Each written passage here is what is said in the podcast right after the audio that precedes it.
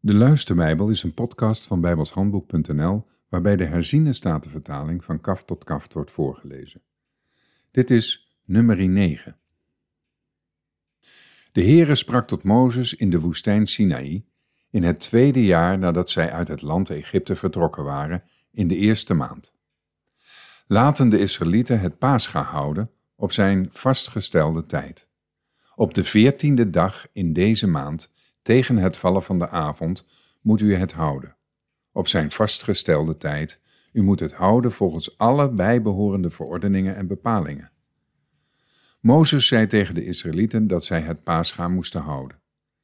Zij hielden het paascha op de veertiende dag van de eerste maand, tegen het vallen van de avond in de woestijn Sinaï.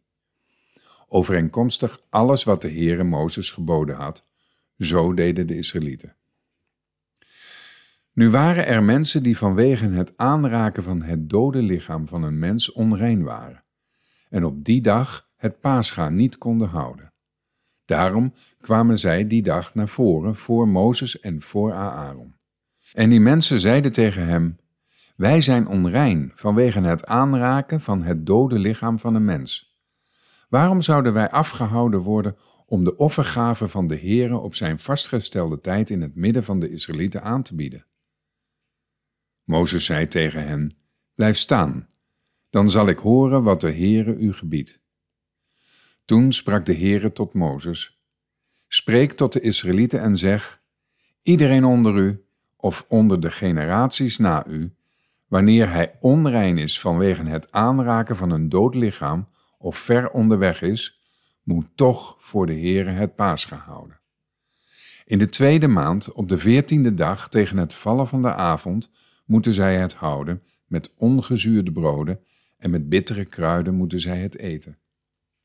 Zij mogen er niets van over laten blijven tot de volgende morgen, en mogen er geen been van breken. Volgens alle verordeningen voor het paascha moeten zij het houden. Maar de man die rein is en niet onderweg is, en die nalaat om het paascha te houden, die persoon moet van zijn volksgenoten worden afgesneden. Hij heeft immers de offergave van de Heere niet op zijn vastgestelde tijd aangeboden. Die persoon moet zijn zonde dragen. En wanneer er een vreemdeling bij u verblijft, moet ook hij het paascha voor de Heere houden.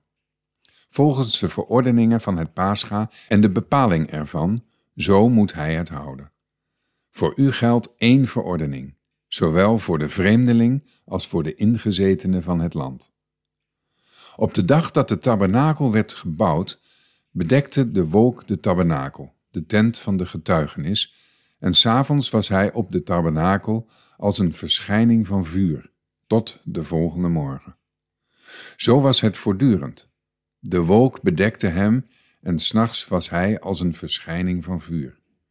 Maar als de wolk opgeheven werd van boven de tent, braken de Israëlieten daarna op. En op de plaats waar de wolk bleef rusten, daar sloegen de Israëlieten hun kamp op. Op het bevel van de Heere braken de Israëlieten op, en op het bevel van de Heere sloegen zij hun kamp op.